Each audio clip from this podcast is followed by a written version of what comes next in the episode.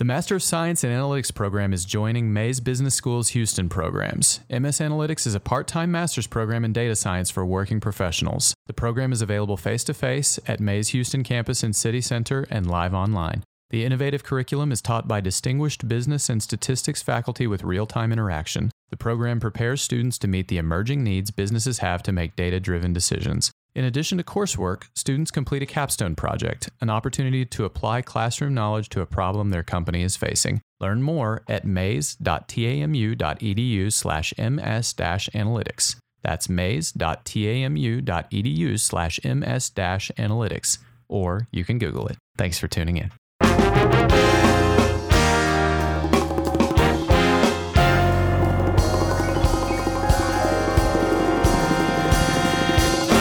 Howdy, welcome to Mays Mastercast. I'm Shannon Deer, the Assistant Dean of Graduate Programs, and I'm here with your host, Ben Wiggins. Hello, Shannon. How are you doing today? I'm doing well. How about you? Doing great. It's another beautiful day in Aggieland. It's not that beautiful today. I mean, Aggieland is amazing, but let's not lie about the weather. It's another beautiful day in Aggieland. it's like raining for two months and it's cold. I'm not pumped about it. but we're nice and cozy in here. We are nice and cozy in here. We have in here. nothing to complain about. Life is good. I have jackets and blankets and it's all good. We're hanging out with Kyle, our handsome young producer. He's about to go tool around town in his Mercedes. Maybe not taking the top down today. Kyle loves when we talk about the Mercedes. Janet is one of my favorite people in the universe, and we have her on today's episode, Janet Marcantonio. Dr. Janet Marcantonio.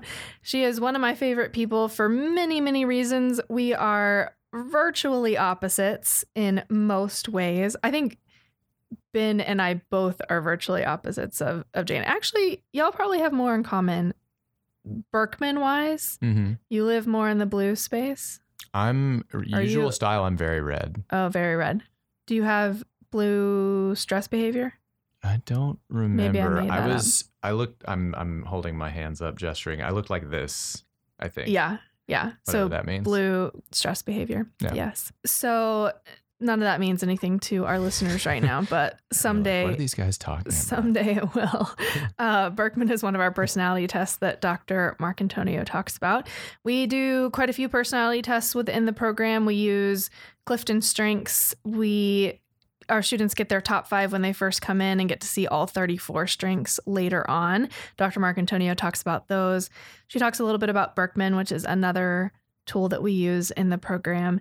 And Dr. Marcantonio's goal is really self discovery, I think, and making our students great. And most of our students will say that she knows them better than anyone else knows them. And I think that's true for me too. Dr. Marcantonio, we we talk about this on the episode. She comes off as having this sort of quiet and yet boundless energy. And it's interesting to hear her talk about that and how that is in fact not the case. Mhm. And she needs a lot of recharge time and so forth. It's it's so interesting to look behind the curtain with these really talented, really capable people and see you know the inner workings of what actually makes them the front facing Mhm. you know force of nature that they are Absolutely. so She's also very thoughtful. I think you hear that in the episode. You can almost hear her thinking as she's as she's speaking, and that's a beautiful skill that I don't have. I I think after I've spoken, but she uh, is very very thoughtful, and I appreciate that about her. no question Hope you enjoy the episode. We have a very special treat for you folks our guest this evening is one of my favorite people at Mays we have spent a fair bit of time together over the last two years i first heard of you through your husband whom i do crossfit with I remember. And it's been a pleasure getting to know you both over the last couple of years. Dr. Janet Marcantonio, how are you doing today? Doing great. Thank you so much. Happy to be here. Thanks. Thanks for joining us. We are we're really looking forward to we're really looking forward to this show. I've been looking forward to it for a long time. Me too. You've made me look forward to it. Thank you.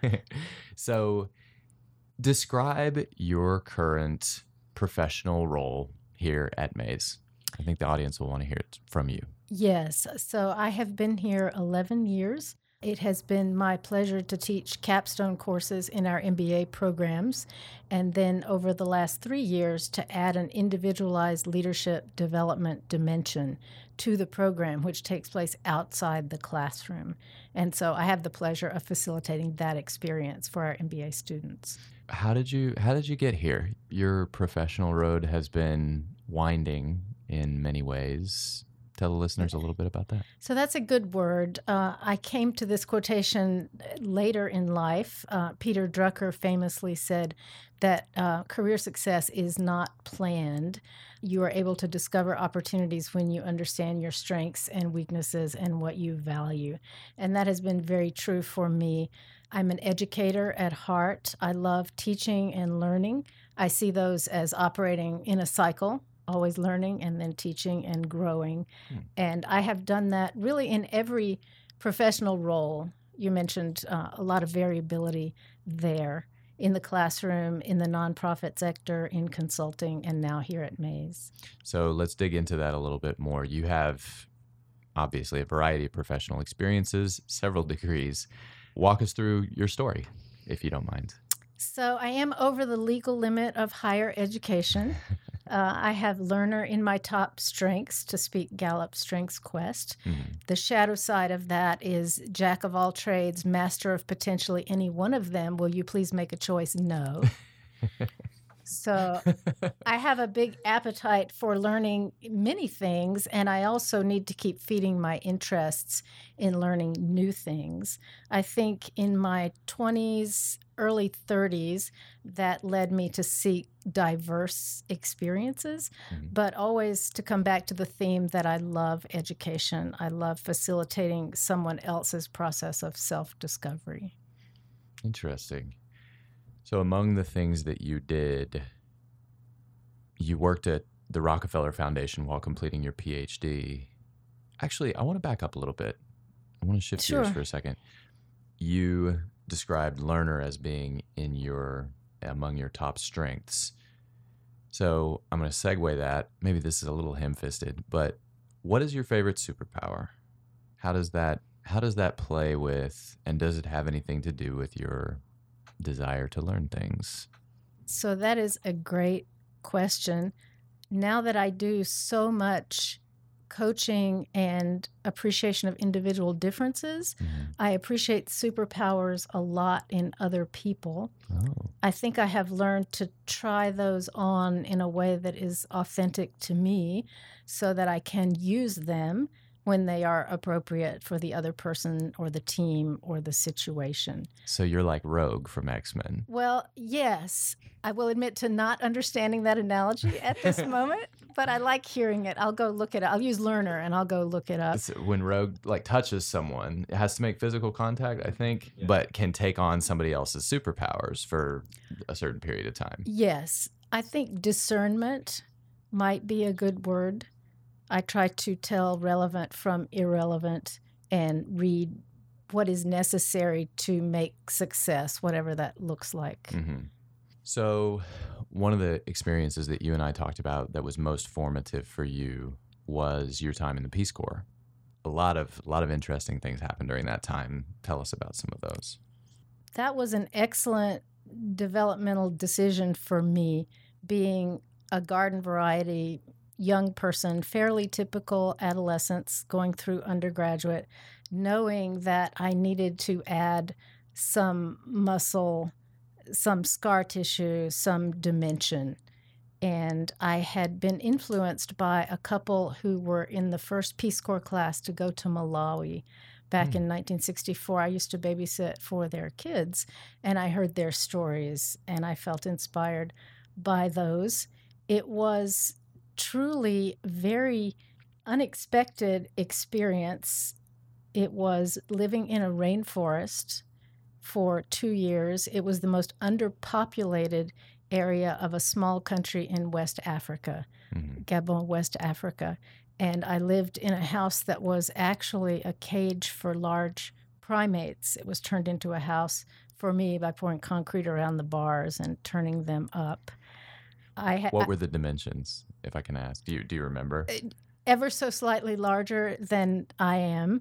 I think they posted me there perhaps so they looked at the 40 of us who went into the trainee class Right. in that country and said, she's going there. Right. That probably was why.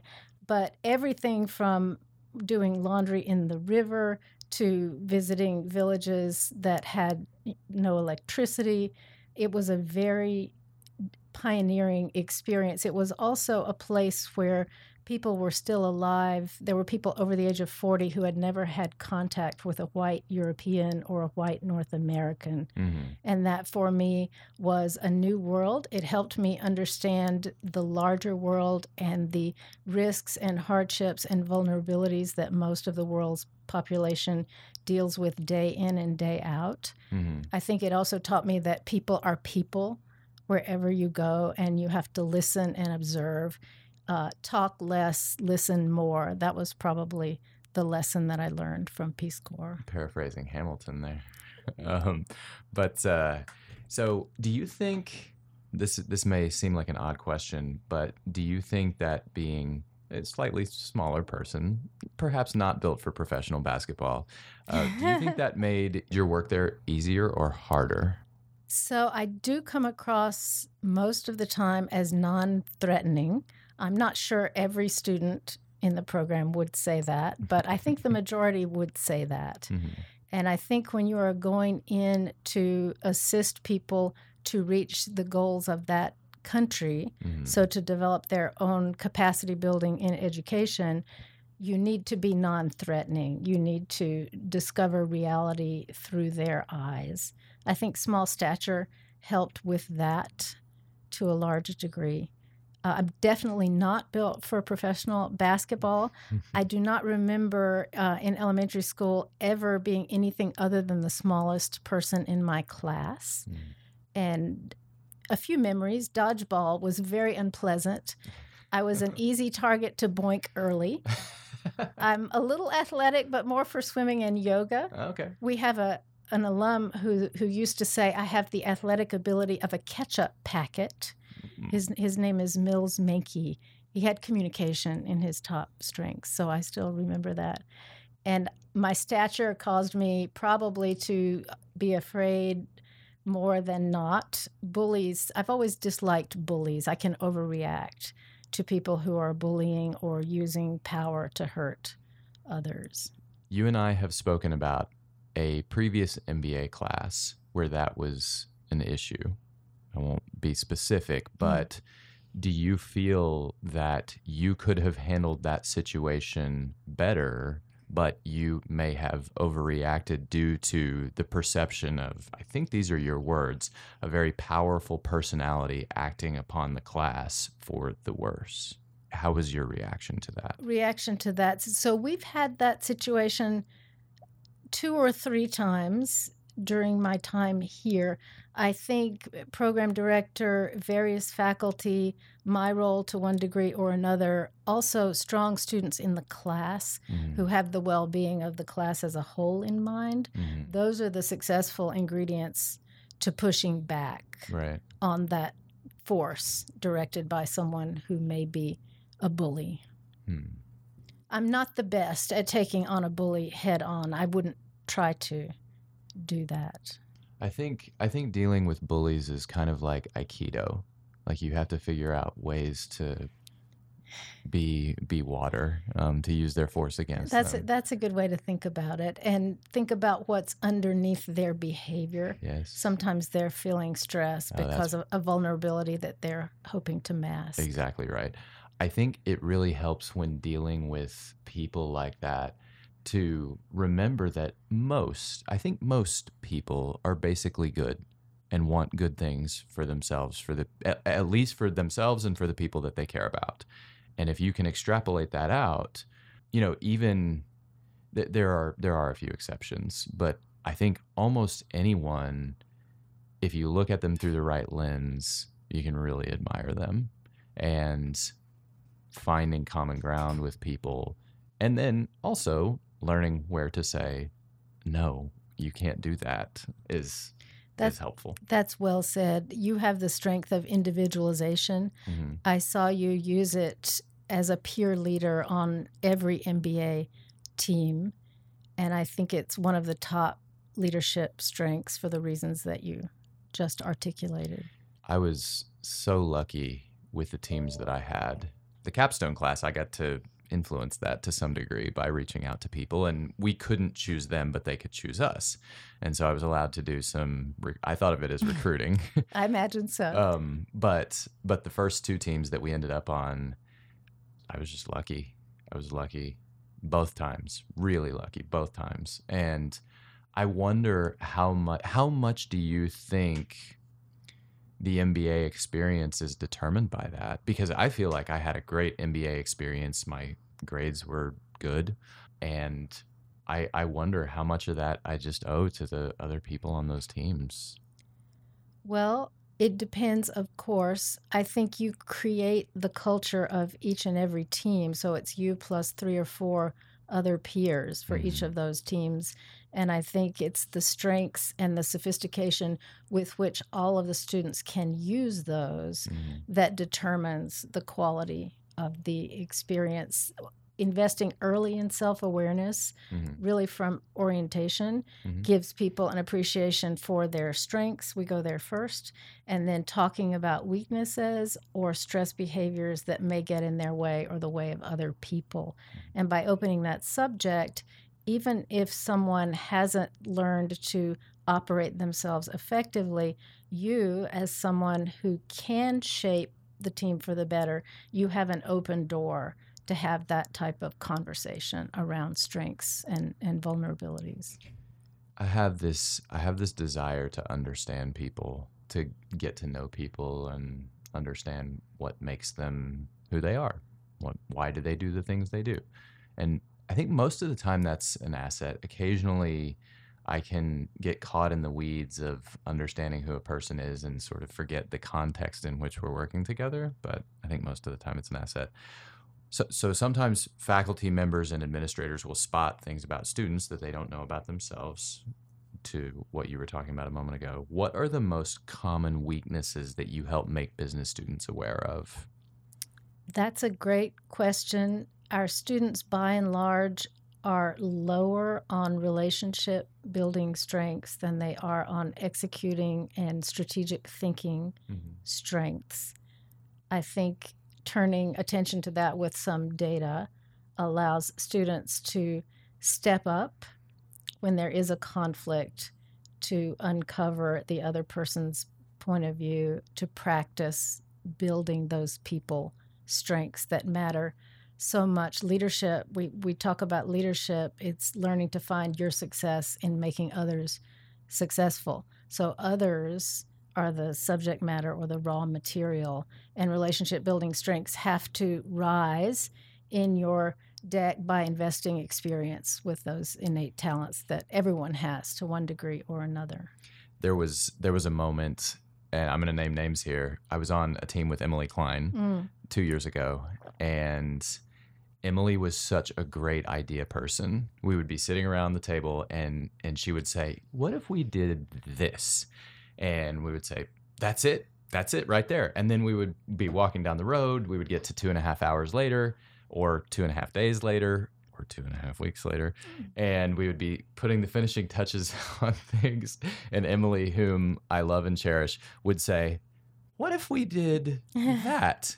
and I would say, That's a wonderful idea. Let's circle back to the wonderful idea you had two weeks ago and put the finishing touches on that so we can present it in half an hour. that's a great story that's very emily hmm You also had a team with Arco and Tan mm who operated very differently Yes. in terms of when they were at their most creative. Mhm. So, one more structured and disciplined and predictable, less mm-hmm. a fan of surprises, True. very effective with that process.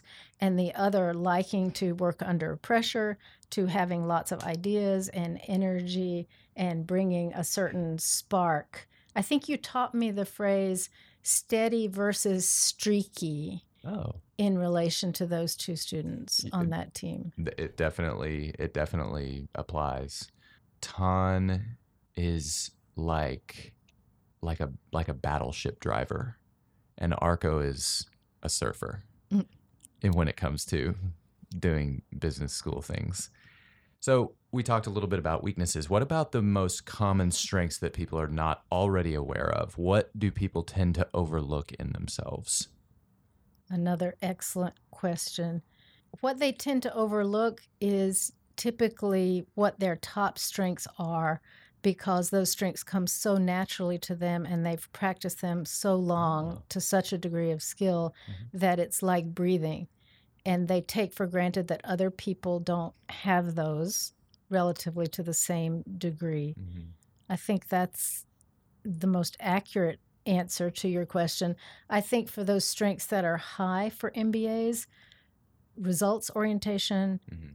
the ability to work very hard and very smart toward a goal to tell relevant from irrelevant, to maximize potential, look at the challenges and opportunities, move forward without overthinking to lead others, to Mhm. simplifying the complexity of, of reality. Doing the, and sometimes doing the common uncommonly well. Yes. Virtuosity. What are the tools, metrics that you use to help students discover themselves as leaders?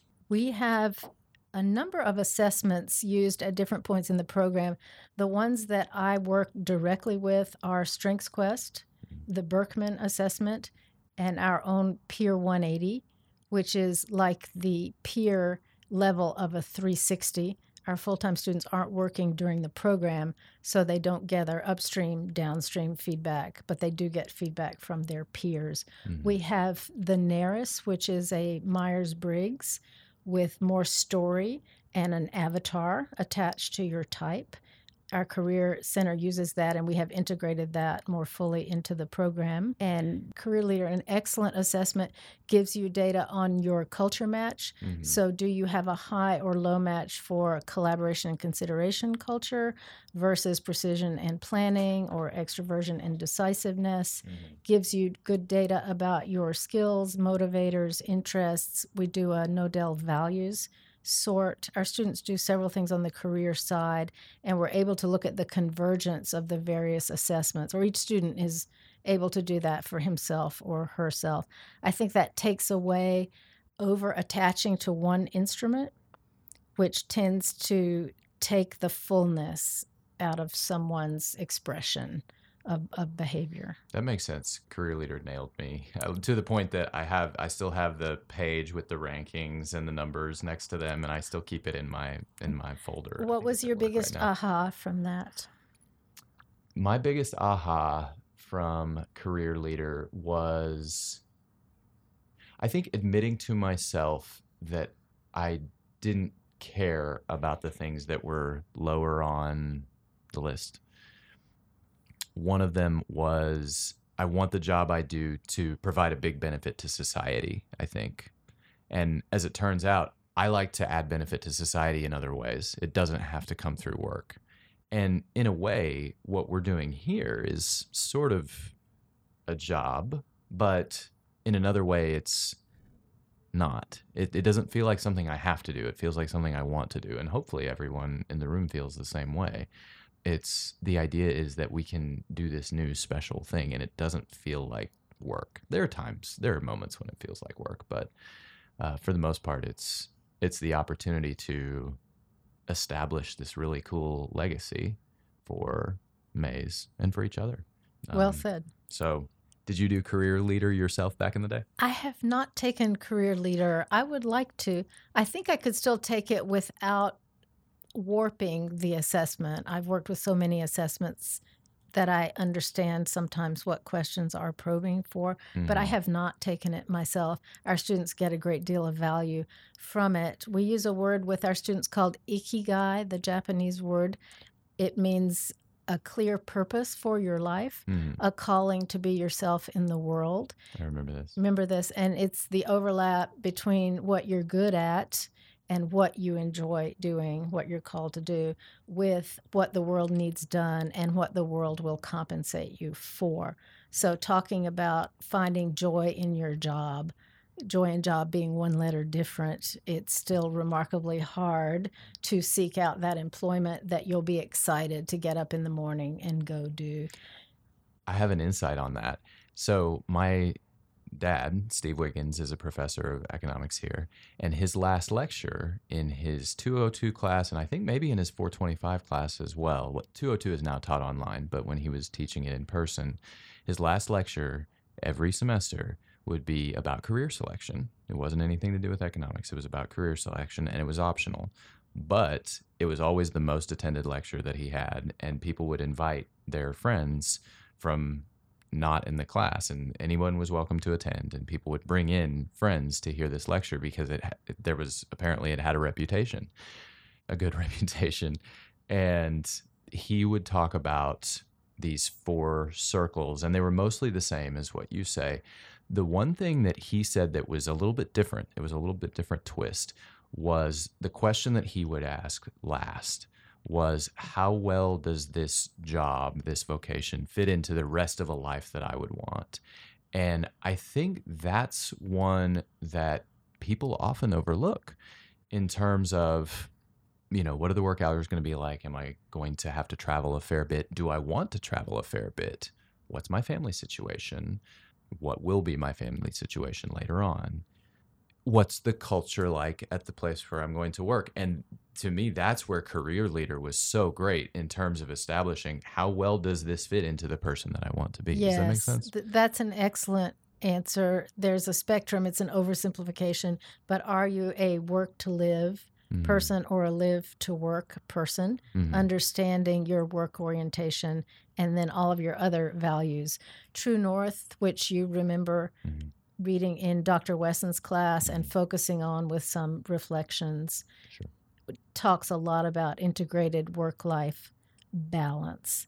And I think that with Career Leader, with the reflections throughout the program, it brings each student back to that question over and over. It's not something that you can answer one time in one sitting about what's most important and then checking with your family regarding moving or hours that demands outside of regular work hours. Compensation is valued to different degrees. Our students sometimes are surprised to see financial gain or high earnings potential as their top value.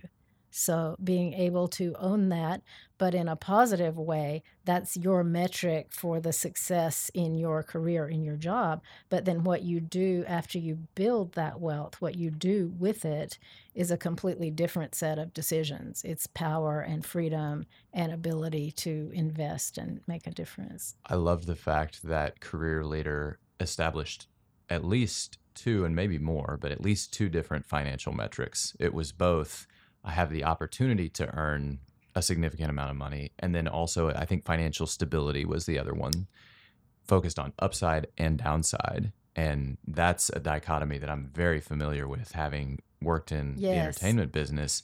The upside as an actor, for example, is tremendous. You can make twenty million dollars a picture, and that's those are the actors that everybody knows about. You can also make negative money by investing a tremendous amount in an acting career and never booking anything, anything ever. Literally, I've seen this.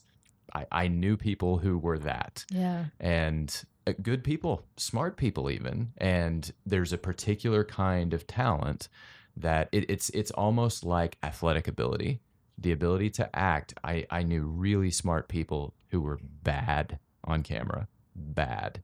I don't know if I would have been particularly good in that particular way on camera. The idea of acting in a sitcom, I don't know if I would have been good at that. Well, and so much of acting is constrained by the genre and the formulaic aspects of the genre. Sure. Rare, I think, for actors is the opportunity to truly transform a role and make it your own in a powerful, unique way. Risk reward trade off in acting, very difficult. Yeah, it certainly is. Bringing us back to the personality assessments, some people feel like they add less than other things do to the business school mix. What do you say to people who are skeptical of the value of these tools? That's a great question. I I don't get that question often anymore. When we first began working with assessments and creating part of our students' journey around self discovery, self awareness, self regulation, Mhm. and then understanding others using the assessments, students would push back through body language, through questions, bomb throwers with questions. A lot of times, people who have throwers. people who have analytical high in their Uh-huh. strength, the shadow side is prove it. Right. Why, why, why? Prove it. Yeah. And the need to talk about the validity, the evidence based nature of the assessment, the test retest validity. That was sometimes necessary, but very easily done with a link ahead of time. So you can go read about the background of the assessment. I tell students that an assessment is only as true or valuable as it resonates for them Mm. and also that we have multiple assessments. So if they feel more comfortable speaking the language of one over another, that they should feel free to to choose or prefer. Most students, if they take them and their peers are also taking them and finding validity, will accept and then be excited and talk about overcoming their skepticism.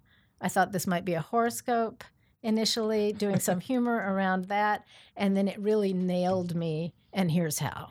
Do you think we do a better or worse job with work life balance than we did 25 years ago, 20 years ago? As a culture, yes, the, the US specifically. That's another great question. There's some research dialogue now around work life balance being a myth. It's really about strategic choices. Tell me more. I think to your point earlier about the needs of your family, those out of work must haves that you need, uh, considering that in light of your work choices. We are all at any given time, I'm making a choice to be here with you now Sure. instead of being home with my family. You Sure. you also were making that choice. Mhm. On a different day, we might not come to work or spend less time at work because we're attending to the needs of our family. So at any given time, if we go for three months on the road working and seeing family only through Skype, we've made that choice. The, the idea of being in balance, the word balance is a misnomer because it makes you think that things should always be in balance. Hmm. And that if you're not balancing X amount of family time versus X amount of work time, that somehow there's a problem that needs to be solved. It, it sounds like what you're saying is partly with the aid of technology, we're able to establish parameters on our lives in many more ways than we used to be able to. And do you think that people have used that? If I, I think I'm going to spoil the ending for you. I think we've done a good job of that as a society, uh, of not defining ourselves by an eight to five or eight to six or eight to 10 workday like we used to. Yes, I think so. I think of those to whom much is given is much expected, and the degrees of freedom and the paradox of choice that comes with that work also spills over those fences prior that kept people on the home front with family time. Saturdays and Sundays were not times when you would be turning your attention to work related email. I think learning how to manage that freedom to work whenever, wherever, however, is something that requires a lot of thought and maturity and learning about sacrificing. We talk about servant leadership, but to have a family, they they really must come first. Once you sign on the dotted line of that birth certificate, Mhm. that really is your primary responsibility over over I mean to balance them of course financial security being an important part of preparing for kids and life success. How has parenthood changed your professional approach? I would be hard pressed let me let me try to answer that. I cannot remember a time when I wasn't a parent. So my boys are 19 now. Mhm. My memory goes back before that time, but it's so not fresh before that time. Mhm. I think that you learn patience and understanding and that change and growth are possible in a very direct way when you become a parent. It helps you be responsible and resilient and to realize that you are there to make someone else successful, that your success really comes from setting the conditions where your children can grow and flourish and become successful. You learn quickly as well that perfection is not possible. I'm not sure if I'm really a perpetually recovering perfectionist, but I think there may be some people in my life who would have described me that way at one point in time. And you see your kids falling short. The idea of learning through failure becomes very real when you become a parent. Is that more challenging for you now that you are having to watch someone else do it? Well, you are, you, I, everyone, we are all doing that ourselves, but is having to sometimes sit there and let it happen, is that harder than dealing with your own failures? Yes. For me, yes. When it comes to parenting, you want so much to protect or save your children from stumbling when you see the obstacle coming that it's hard to listen to that good advice that they have to make their own way or try and fail. With MBA students, it's not so hard. I can sometimes see the problem coming and then watch it come and then watch the learning and the aftermath. Not sure what that means. well, it's I, I'm sure it's probably easy for a lot of people if they're not dealing with their own children, or as to see, as Victor Levin would describe it. Hi, Vic, if you're listening to this, the bus coming down Main Street. Yes. But how have the results of the inventories changed during the time that you've been giving the inventories? How is it? What's it like dealing with these gosh dang millennials? Yeah. So you're asking if I see trends Yeah. or changes. Yes, yes. So we have been working with Strengths for 10 years. Birkman, I have been working deeply for four years. My colleague Mike Wesson has been doing Birkman's back 14, 15 years. Mhm. I think he would say that today's MBAs are more people oriented than task oriented, Okay. more subjective than objective, more about getting things done through people and feelings should come to the table Mhm. than it's about widgets and metrics and only logic. So overcoming the stereotype that you mentioned earlier, where MBAs tend to be less that way, perhaps. Correct, correct. But it means that MBAs really need to have their work environment care about them as Ah. well.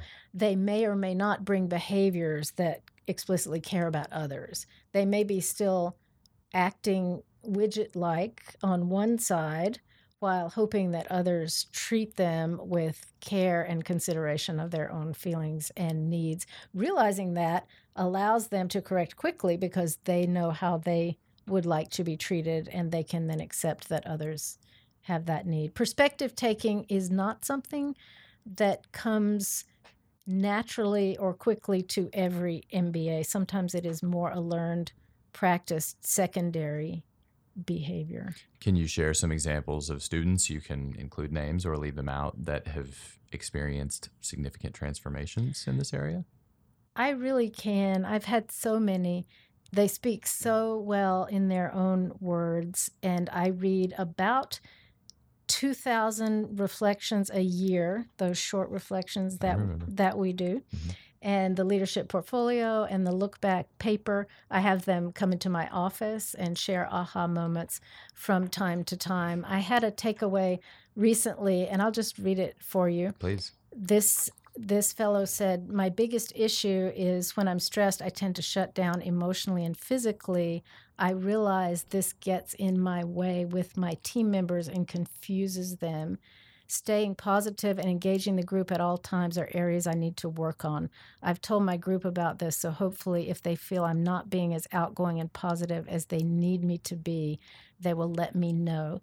This was a student who had positivity lower third of his strengths deck, very much a thinker and under stress could get anxious and focused on the worst possibilities. Mm. And he tended to express those thoughts and feelings when they were negative, not realizing that others were hearing them and overinterpreting them or losing energy because of them.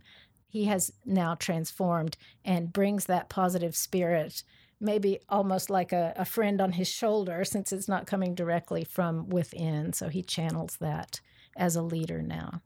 If zero is understanding nothing about emotional intelligence at all, and 100 is the state where we can tabulate and quantify all aspects of it, how much progress do you think human society has made relative to the progress we can still make? That's probably a question designed to detect how high positivity is in someone's deck. Oh, It's a good I question. hadn't thought of that, but I wonder, for me, emotional intelligence is higher on the local than it is on the global. So we have that saying, all politics is local. We understand the person in the next office or the person down the street, the person in our community whose need we can directly perceive. And I think our emotional intelligence, therefore, is influenced by the people in our community. I think now that the world is flat and technology, as you said, is such a part of how we do business, we have to understand people in other cultures with very different backgrounds. And doing that is overwhelming. So, socially speaking, I think we are going through a cycle now of withdrawing and being somewhat fearful of being overwhelmed by a larger, confusing world when economic opportunities are seen to be less available by many. I think, however, that we have the ability to sense immediately that even when we are across a political divide, we agree on about 85% of most local topics. I'll just put myself right in the middle on that one. I think good. we have a long way to go. Let me say that as well. that makes sense. Mm. Tell us a little bit about how these assessments work. What are the what are the strengths of each? What no pun intended. Are there any weaknesses? And what what pushes you to one rather than another?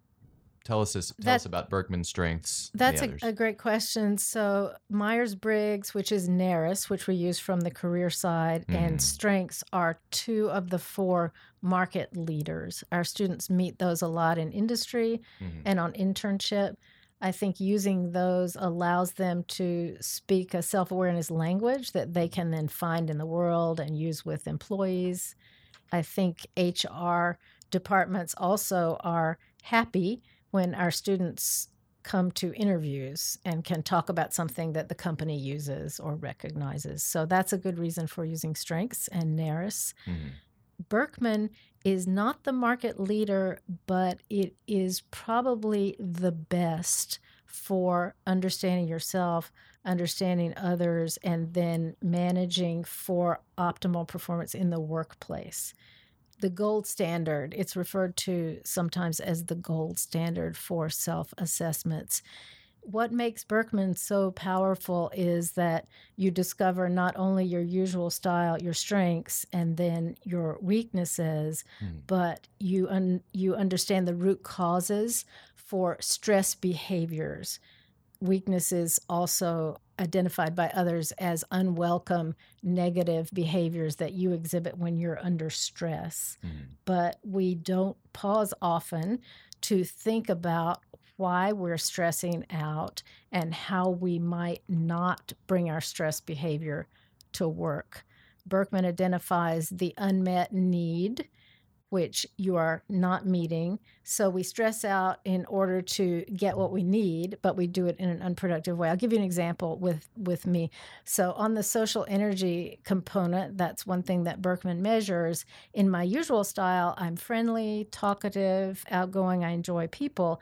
But in order to bring that usual style, I need a lot of time alone or in small groups. Hmm. So I'm a 92 on social energy usual style, but a 17 for my preferred environment. Hmm. So in order to bring the social outgoingness, I have to have a lot of time alone. If I don't get my alone time, I become mean and nasty, which is the opposite of nice and friendly, which surprises people, right? but when I become mean and nasty, people leave me alone, which is what I need. But I've gotten it in a very unproductive way that messes with my brand. We tell our students that our brand is what people say about us when we're not in the room Hmm. you want to have a positive impression on people, not bring your stress behavior and have them over remember because they will over remember stress behaviors 10 times more than regular behavior. So when you're talking about the drivers of those stress behaviors at when you dig even a little farther down, do you have these conversations with students in terms of like do students say things like I'm driven by fear of failure, fear of confinement, fear of loss of community, those sorts of things like how deep does this go? It goes deep. We have these conversations typically as a trio. Mm. So students will pair up with a classmate. They have the ability to choose that classmate. And we will have each student bring some burning questions to the table once they've reviewed their results. Mm. And from there, I, I will have prepared by looking at everyone's results or looking at those two individuals' results and identifying the components where they have extremity, like I just described for my social energy. So mm-hmm. if someone has extremity on the authority component or the assertiveness component, sometimes people will be large and in charge and pick up the megaphone and give orders in their usual style. And because it is usual and strong, people welcome it. But on the flip side, if someone treats them in the same way, they may become very stressed and argumentative and domineering in an unwelcome way. So think the, the the bad boss, the person who starts yelling. They may not realize that they need other people to approach them more deferentially or suggestively, and that the absence of that causes them to really act nasty and piss other people off when in fact they want to do exactly the opposite. I find the most effective leaders, leadership style is walk softly, carry a giant stick, and never use it ever. I like that. so, You must, however, be perceived, I think, as willing to use it when necessary to defend certain values, interests, principles. exactly. I don't right. know what using it would look like. I'm, I'm picturing someone paddling me in sixth grade, you know, when it was still legal. right. No, it's it like every now and then. At no time in business school did it ever get to a point. I mean, we're not ta- we're talking about uh, obviously a metaphorical stick here, but I was never involved in any sort of confrontation in business school.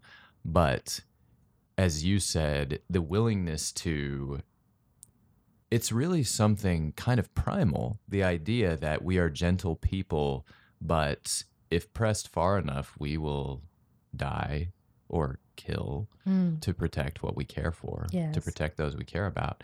And you don't have to you don't have to let people see very much of that for them to understand that you're a person not to be trifled with. And if you are strong, you don't have to say you're strong. Yes. I think one thing also, I think this is something that you are able to do with your teams. People will follow you or align with you as long as they know you know you're not perfect. Mm-hmm. And that gives you strength. Almost paradoxically, it gives you strength because you've shown vulnerability, but in a very secure way. Mm. You're not putting your emotional needs on other people. You're just demonstrating to them ways in which you fall short and try to improve. They can relate to that. And so trust is established and reinforced. I think trust is the foundation of leadership. You, you also, on your teams, as well as leaders do in general, make people feel safe around you. You're not going to let the cart go into the ditch. You're not going to let one loud voice overtalk some quieter thinkers on the team Mm-hmm. or redefine reality by taking the team off track and committing to their opinion because their way is the best way. You will bring it back as long as it takes for everyone to move forward together with a smile on the outside, Mm. at least. you you talked about trust and and trust I think is the is the bedrock of leadership and respect respect has to be earned and it is best earned by immediately offering respect to others. And leadership is full of paradoxes. In in to what you were saying earlier I think the best leaders are really about service. And this is the economist in me I think groups function most effectively when everyone believes that the incentives of the other people in the group are aligned with their own incentives. And if they believe that you're trying to make that happen as a leader, they will run through walls for you. Mhm. And you have to make it clear that you will conversely run through walls for them. Yes. So, and if you're willing to do those things and you really are looking out for the interests of the people around you, the sky really is the limit. You're absolutely right. We use several trust frameworks in the program, but one comes from the Thin Book of Trust. Mm. We talk about sincerity and reliability. Yes. So say what you mean and then do what you say you will do, words and deeds. And then competence, not overclaiming your ability to do something. And or- care. Or, yes, sir, or requiring someone else to do something that they're not able to do and then Mm. holding them accountable for it. And then care. And you remember, I can tell from your comment that care is the most important of the four. You can let people down by being misinterpreted or Mhm. sometimes spinning a little or dropping a ball or occasionally allowing people to think that you might have a skill that you don't have all the way, right? But as long as they believe that you totally care about their best interest, both on that assignment in that workplace as well as respect them as a whole person, uh, have their well being at heart and best interest, then they will definitely follow you. You will have trust on your team and the team will be strong. You t- you mentioned getting to know people as whole people. Keith Ferrazzi wrote a book uh, 15 years ago. Never Eat Alone is the title of the book, and he talks about health, wealth, and children. Those are the things. If you if you don't know what to ask someone about, think about those three things. Ask them about something that relates to their health, nutrition, fitness. If they've dealt with a health concern in the past and you know them well enough to Yes, at rem- that. remember that. Yes. yes yeah and you have to be navigate those things carefully obviously and then wealth and then their kids if they have kids hmm I think that's a great thing to point out as well. It's not so much whether you care, but how you show you care. And many of our students will adopt a habit, like you just described, of having a short list Mm. of topics right they can use when they don't get to see someone frequently. Leaders' time is really in short supply, Mhm. and they don't get around to all of their direct reports or the people the level below. So, asking about something that's safe or something that's important in a personal way if they know the person well. So, hometown, weekend, vacation, sports, if you know the person likes sports. Our students actually will make little mnemonics for that. people are ends in and of themselves don't be the networking jerk prospective students Our program's brand depends on it. right no kidding Mm. so let's move to some rapid fire questions Oh, fun. My favorite. Can I just say that Keith Ferrazzi's book, Never, I got to eat dinner once with Keith Ferrazzi. really I sat directly across from him. He was on Twitter several times during the meal, which I thought was interesting. i'm not surprised I imagine he has very high restlessness, usual style. I respect that now that I understand Birkman. But for introverts like me, we like to eat alone about three quarters of the time. The other quarter of the time, we like to join you, but it drains us of energy. what do you consider your most valuable failure So, this is going to be an answer you don't get often. I have two severely developmentally disabled twin boys. Mhm. They are not a failure in the typical sense of the word, but because I did not give birth to them in a way that made them safe and whole health wise, I, I feel like that is my failing or an area in which I fell short. I'm not sure the cosmos sees it that way, but I have learned a lot from that experience, and it has taught me to sacrifice and to find joy in very uncommon, unexpected places as I have watched them grow and cope and learn. They are happy and emotionally sound. Therefore, I am I am now healed from that. that is so honest thank you for sharing that what do you think is people's biggest misconception of you Possibly that I have more energy than I do. oh.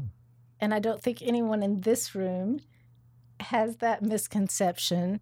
But as I said, I can show up energetic both physically and socially. you come off as tireless you do That is a good word. Now that you say that, People have told me that before, and I'm not. Mhm. But that has been one of my big lessons. So I will push myself like achievers. Many of our students are achievers.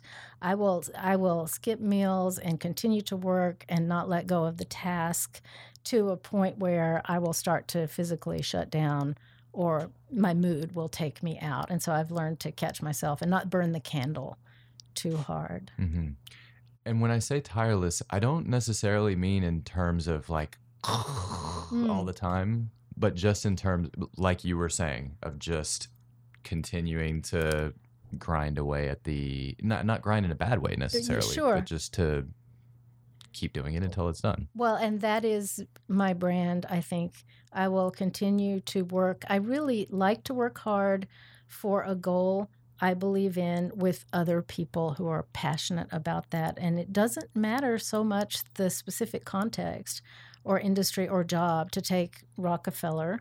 Mhm. Rockefeller is about improving the health and well being of people around the world. They do global environment and agricultural engineering, lots of different programs, public health, Mhm.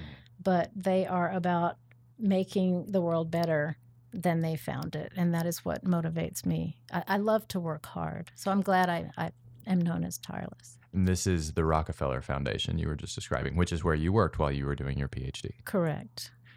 If you could have anyone as a mentor for one day, who would it be? That's easy. Susan Cain, whose research led to her book Quiet The Power of Introverts Mhm. in a World That Can't Stop Talking. When I read that book, I felt like I had seen myself in a totally new way. I was much more accepting of myself after reading that book. And she has talked with so many introverts about how they operate themselves for high performance that I would like to learn more from her. I'm going to cheat a little bit. What was the best piece of advice that you got from that book, other than appreciate yourself as an introvert? Understanding that introversion is not we we tend to favor extroversion now in the 21st century Mhm. we like to see people who have a bias for action and are decisive and outgoing and make an impact influential people i understand that and not being one of those people i had come to see the word introvert as negative or putting you at a lesser place somehow and that helped me understand that introverts need zones of less stimulation Hmm. in order to have energy. Life, life drains us out more. Life, the typical going and doing and, and moving and hearing microphones and that sort of thing. And we have to put it back. But we do some of the world's best thinking. So understanding how much better I did that than some other people and how I could then add value through my strengths.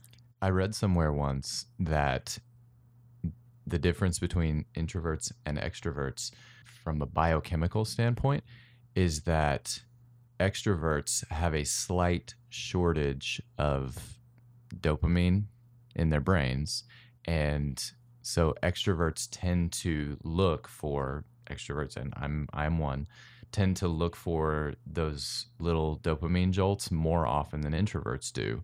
Introverts have on par more sufficient levels of dopamine on their own. And so when they get the too many of the dopamine jol- jolts, it's actually overwhelming. Yes, I believe that. That makes a lot of sense. Even the environment for me, the doctor has checked my reflexes, and one doctor checked them once, and my leg, of course, kicked way out. And he said, I've never seen such hyperactive reflexes. I you want to measure you for all these other things. And I said, Well, I think that's just me.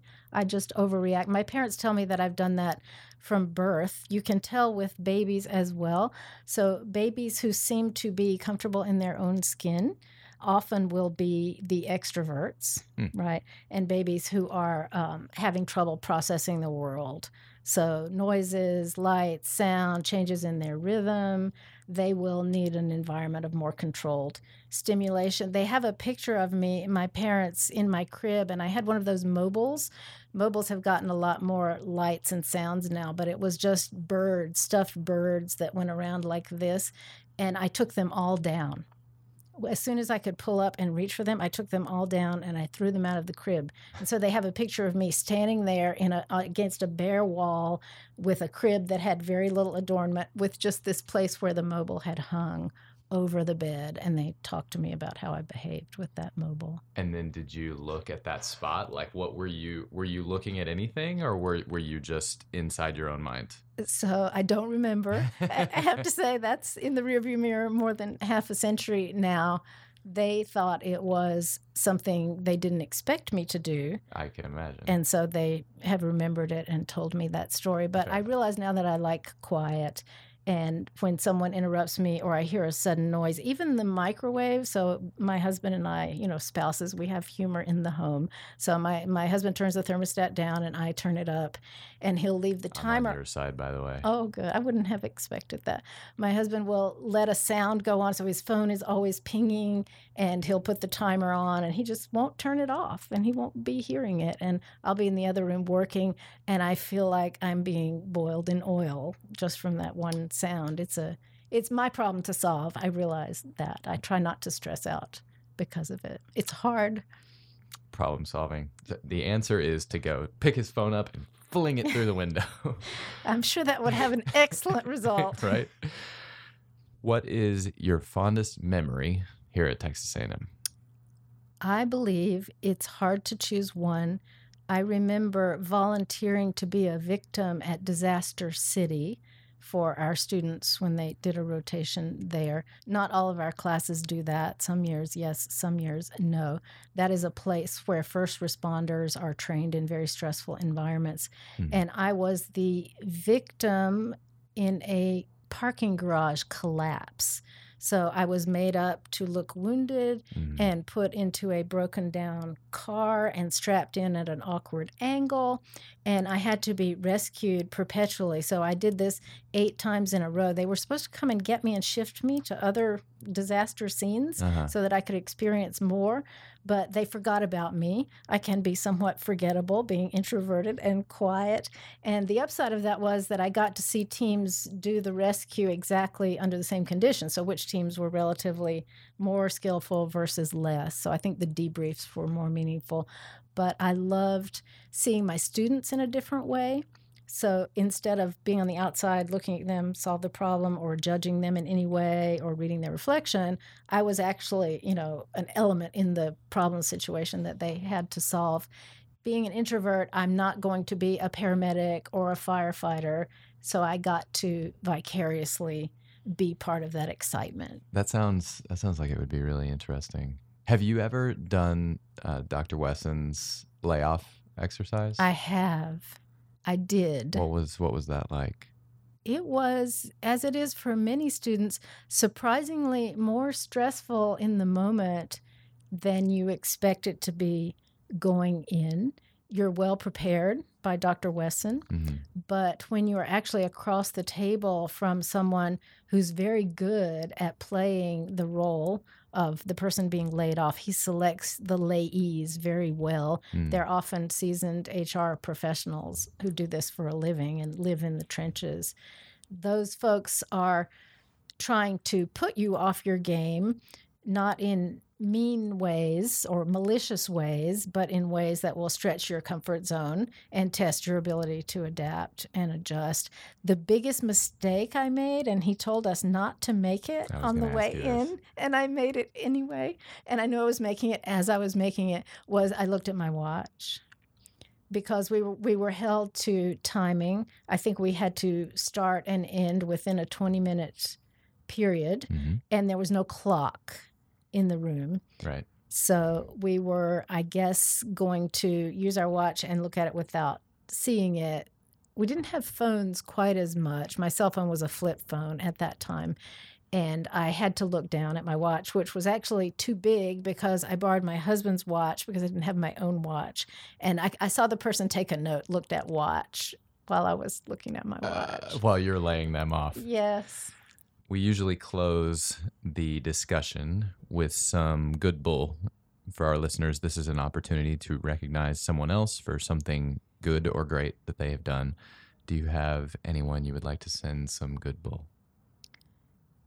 there could be so many choices. Let me offer this good bull to you for allowing us to do these podcasts. Oh. I know it's been a team effort with Shannon, and there's not enough good bull that we could pile up, I think, to appreciate Shannon's leadership of our program.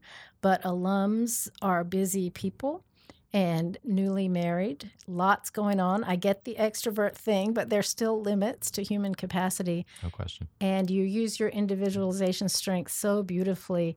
You have prepared me. I know you have an understanding of me and what puts me at my best. So I appreciated the call to talk ahead of time about what we might cover.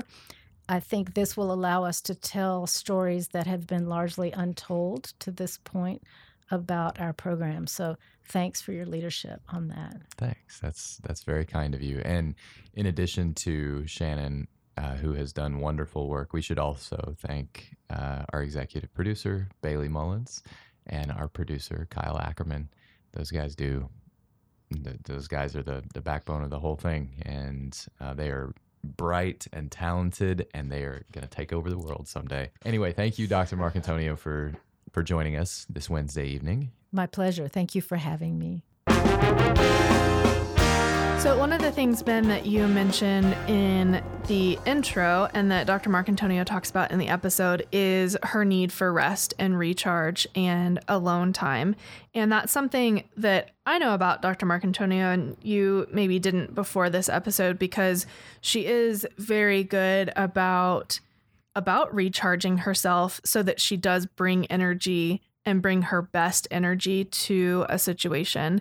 But something that I really appreciate about her is that she knows her boundaries and she knows when she needs to rest and she's willing to express that need no matter what the consequences are or or she recognizes when it's okay to express that need and that the consequences are are okay and I'm not always good at that. I I think oftentimes oh I could do that but there's then the question of should I do that? Is that the best thing for me to do right now with I have a lot of energy, but uh, it's not limitless. Mhm. Um, and I think that's something that she does really well. Dr. Marcantonio's office hours were always by appointment. I think that's not every professor has to do that, but I think it's good that she knows what her boundaries are in that sense because she does have everyone from both years, I think, at all times. Mhm. So maybe more students than a than most MBA professors do at And- one time. In a more intimate and personal way, No, you know, no. she she's dealing with their greatest challenges and their their needs in a way that a lot of professors might not have to get into. You can kind of stay mm. in the content versus staying in more of the depth with a with an individual like she does, which can be more emotionally draining. That's a good point. There, she was really honest about a lot of the challenges that she's had to deal with, and some very, very personal challenges that I wasn't, I wasn't necessarily expecting her to bring up. But I'm really mm-hmm. grateful that she did. That's mm-hmm. one of my favorite things. I mean, not favorite in the sense of this is really juicy or something like that, but I think that kind of honesty is really important for understanding people. I think it also, you know, it, she, I think what Ben's talking about in part, I mean, there were many things that she said, but one is having children with a disability. Mhm. And her children are, are severely disabled. And I think that I would like to ask her someday on a more personal level how that has shaped her. But I imagine. I see her so calm when things aren't going the way that she would want them to, or even uh, the way that she's raising their daughter who is able bodied, watching her raise her daughter and just how calm she is in times where other parents might be nervous or overbearing or whatever a parent might do. Mhm. Janet is is just always so calm and and reassuring and comforting and I think when you go through something as challenging as she has in life and I'm not going to presume that's her only challenge. Um, but when you've gone through something really challenging, I think it does, it can bring some calmness to some perspective to the rest of our challenges in life. I can only imagine when I, the last two and a half years that I was living in Los Angeles, we I was on the second floor of an apartment building, and right below us we had a boy about maybe ten years old, maybe twelve, who was pretty severe on the autism spectrum, and he he would frequently make a pretty serious ruckus. And his dad was a little bit older, and we would we would see him in passing from time to time, and he always just seemed very, very calm, very Mhm. even. One of the things that Dr. Marcantonio says in the episode is I think she calls me a Birkman boss Hmm. because I use Birkman in for my employees. Um, they've all taken it, and I you rely on that really heavily. One of the things, and she talks about this a little bit in the episode, but just to clarify, Birkman is a personality assessment that tells you your needs, Hmm. so what you need to thrive, your stress behavior, so what you do when those needs aren't met, how you act in less than flattering ways when your needs are not met, and then your interest. And we focus a lot on that needs and strengths and being able to communicate what you need to be at your best and how to get that when it's not being met. And then to recognize your stress behaviors and try to redirect those or get your needs met so that you aren't acting out in those stress behaviors. And that has been a really valuable tool to me personally. I know it has for you too.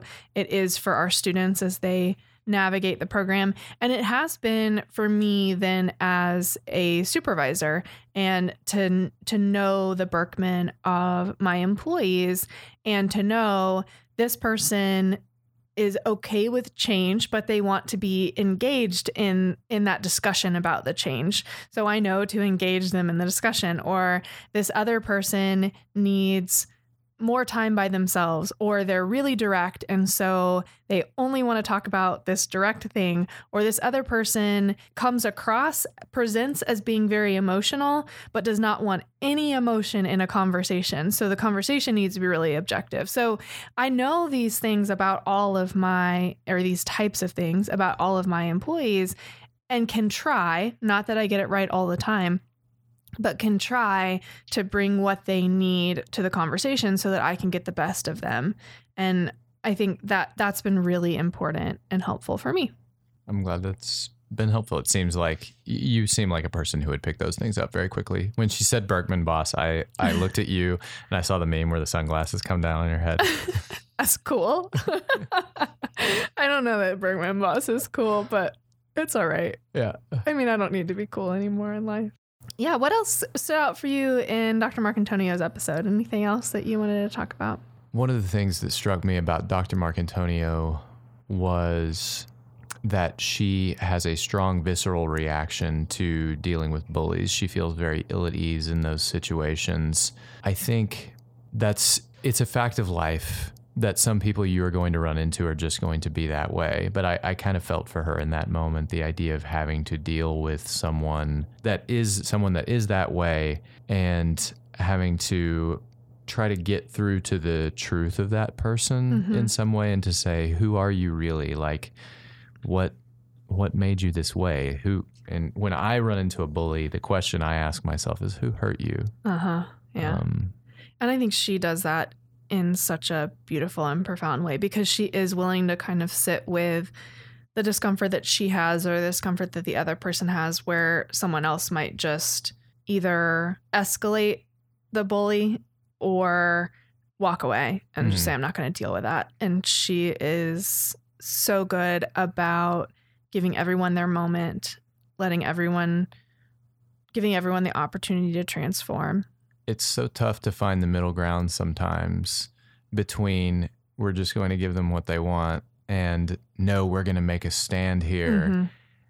and because sometimes one or the other of those is actually the right answer but more frequently there's something in between and figuring out how to get to that in between place is can really be tough. It's one of the toughest things we have to do as Yeah. people and as professionals. Which again not to plug Birkman but that's where you know when i'm dealing with a student who isn't behaving in a way that i want them to behave whatever that looks like i do call dr Marcantonio and say hey what does their Birkman say? Or now that i'm a little bit more versed in it i can usually read their Birkman but i'll call her and say hey give me the you know, two minute summary of how this student needs me to approach them. And sometimes it is that student who's behaving in that way needs me to come down hard and say, this needs to stop. We're not going to tolerate it.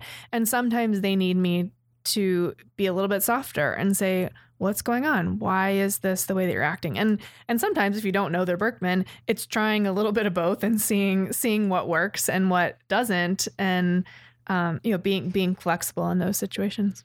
I'm trying to think if you and I had any run-ins other than the other than the cell phone thing. I don't wouldn't and I wouldn't call that a run in, but No, I don't remember. I definitely don't remember any run ins with you. uh, I don't. I don't think so either. Mm-mm.